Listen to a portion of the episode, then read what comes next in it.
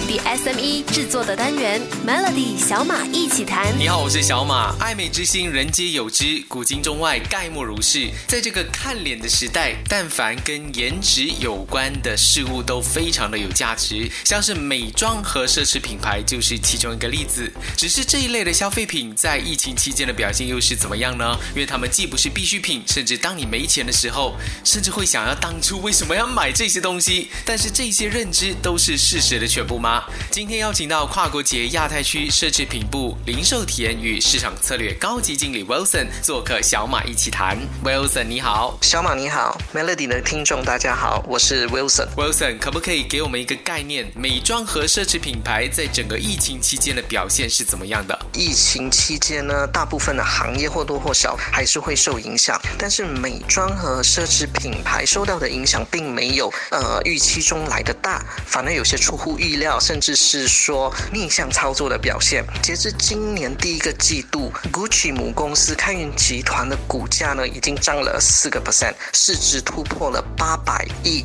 到了八百一十四亿欧元，是一个历史新高。然后我们再看一下那个另外一个奢侈品牌巨头 LVMH 集团，它的总市值甚至达到了三千一百四十六亿欧元，同样是历史新高。如果我们看一些比较近的例子，很像亚洲品牌完美日记，它在二零二零年的总收入呢，竟然是大涨了七十三个 percent。所以如果整体来说的话呢，美妆和奢侈品牌在整个疫情的表现中，可以用惊艳来形容。哇，Wilson 用了惊艳来形容，那是不是代表有报复性消费的这件事情呢？消费者又如何看待这些产品呢？锁定明天的 Melody 小马一起谈。去年二零二零年，年欧美奢侈品市场消费停滞，全球只有亚洲市场保持了逆势增长。当然，这要多亏了中国的快速复苏。调查显示呢，中国将在二零二五年成为全球奢侈品份额最大的市场。主要的原因就是中国的经济还有疫情后的报复性消费。今天邀请到跨国企业亚太区奢侈品部零售体验与市场策略高级经理 Wilson 做客小马一起谈。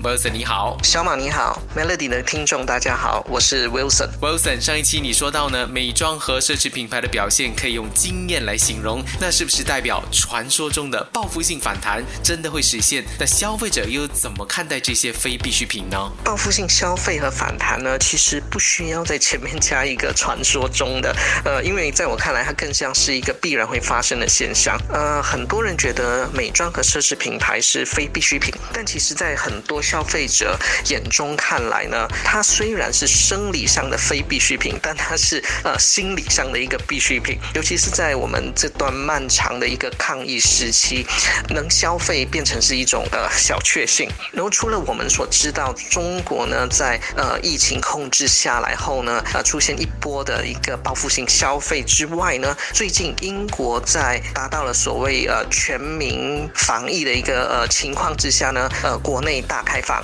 在伦敦最高档的呃百货商场，也是最知名的百货商场 Harrods 出现了一个呃疯狂的一个人潮，所以同样的现象我们看到一再上演了，这绝对不会是一个巧合，呃，所以我把它看作是一个呃必然的一个现象。所以如果当一个市场或一个国家呃还没出现报复性消费呢，我觉得是不是不到，只是时机未到，只是说这个市场控制疫情没有达到一个让消费者安心的一个程度。然而当这一个条件一达到，那报复性消费跟一个销售的一个强力反弹呢，我觉得是绝对可以期待的。所以，如果你是在代理或是自己本身拥有美妆品牌的话，就要保佑我们一起把疫情控制好，那就能够带动整体的消费了。那从美妆和奢侈品牌这一次的转变，中小企业可以得到怎么样的启发？这才是这个访问的核心。锁定明天的 Melody 小马一起谈。随着疫情的全球性爆发，快速消费品 FMCG 的市场格局发生不小的变化，而美妆行业始终领跑大盘。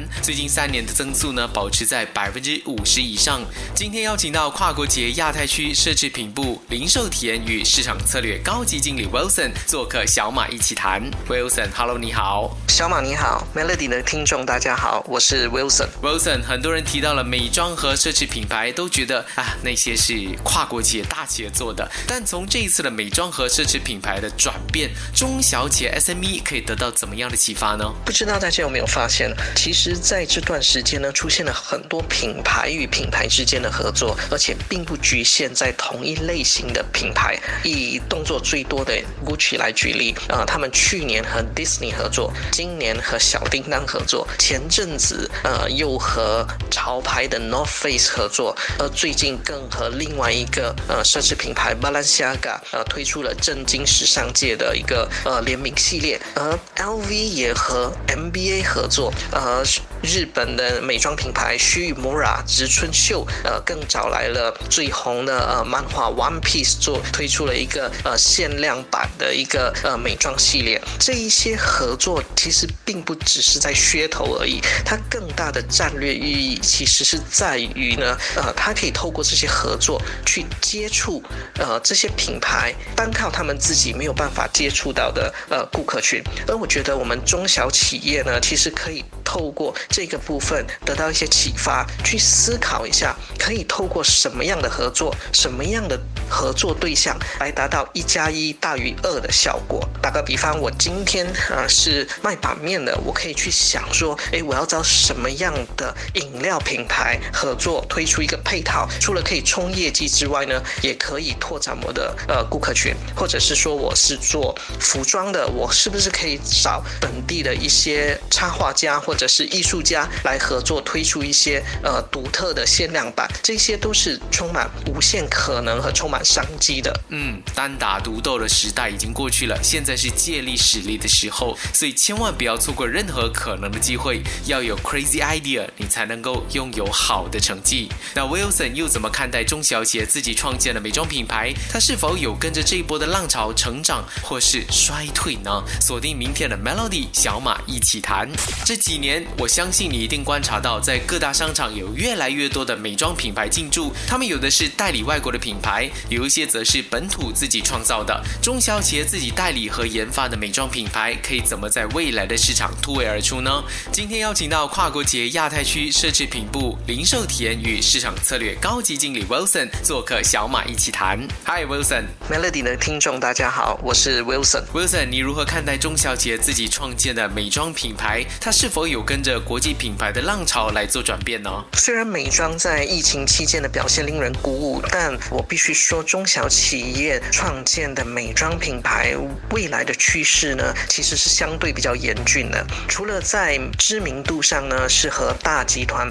品牌比起来是处于劣势之外呢，最主要的是因为消费者对于呃知名品牌的信任还是远高于一般中小企业创建的呃牌子。呃，美妆品牌牌的。产品安全呢，一直以来都是比一般产品来的高的，毕竟是用在脸上的东西嘛。而消费者呢，呃，为什么在选择美妆的时候都比较倾向于呃选名牌？除了是因为追求那个牌子之外呢，更多的是因为他们对于这些品牌的信任感，他们知道说这些名牌不会随便拿自己的呃品牌名声开玩笑，所以他们也更放心的去使用这些产品。所以中小企业在创建。美妆品牌的时候呢，除了去强调产品的功能性之外，其实更多的、更重要的是要去树立这个品牌的一个形象。它或许没有办法像知名品牌一样，呃，那么高大上，但至少你要给人感觉是安全、可靠、时尚的。否则呢，在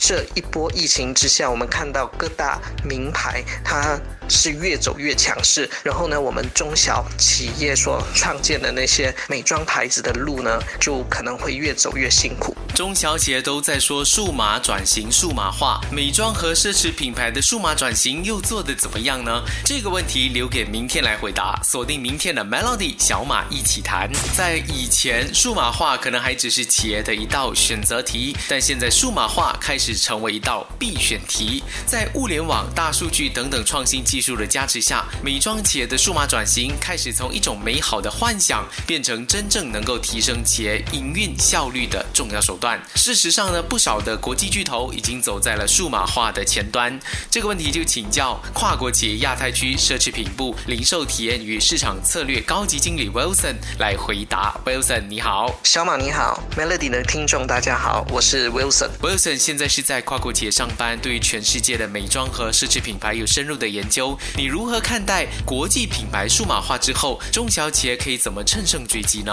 和数码化的部分呢，我这边有一个小例子。去年其实有段时间呢，Zara 的橱窗是空的，而由于那是在疫情期间，我一度以为是 Zara 呃因为疫情的关系要结业了，呃，但后来发现不是，它是一项他们新的设计，就是说，当我透透过智能手机的 AR 滤镜去看这个空的橱窗的时候呢，里面不是空的，里面其实是有呃 3D 的呃 model 在展示他们最新的服饰，呃，所以这个例子你可以看到，我们是透过一个 AR 技术去看一个真实的橱窗里面的虚拟内容，又或者拿 Pokemon 来做一个例子，就是你在真实的环境去捕抓一个虚拟的生物，现实和数码之间的界限其实已经越来越模糊。了。所以今天如果呃我们说数码化或者是线上连接线下，并不是说我今天开了一个网站，你可以在网上买到我的东西，那我就实现数码化了。呃，这个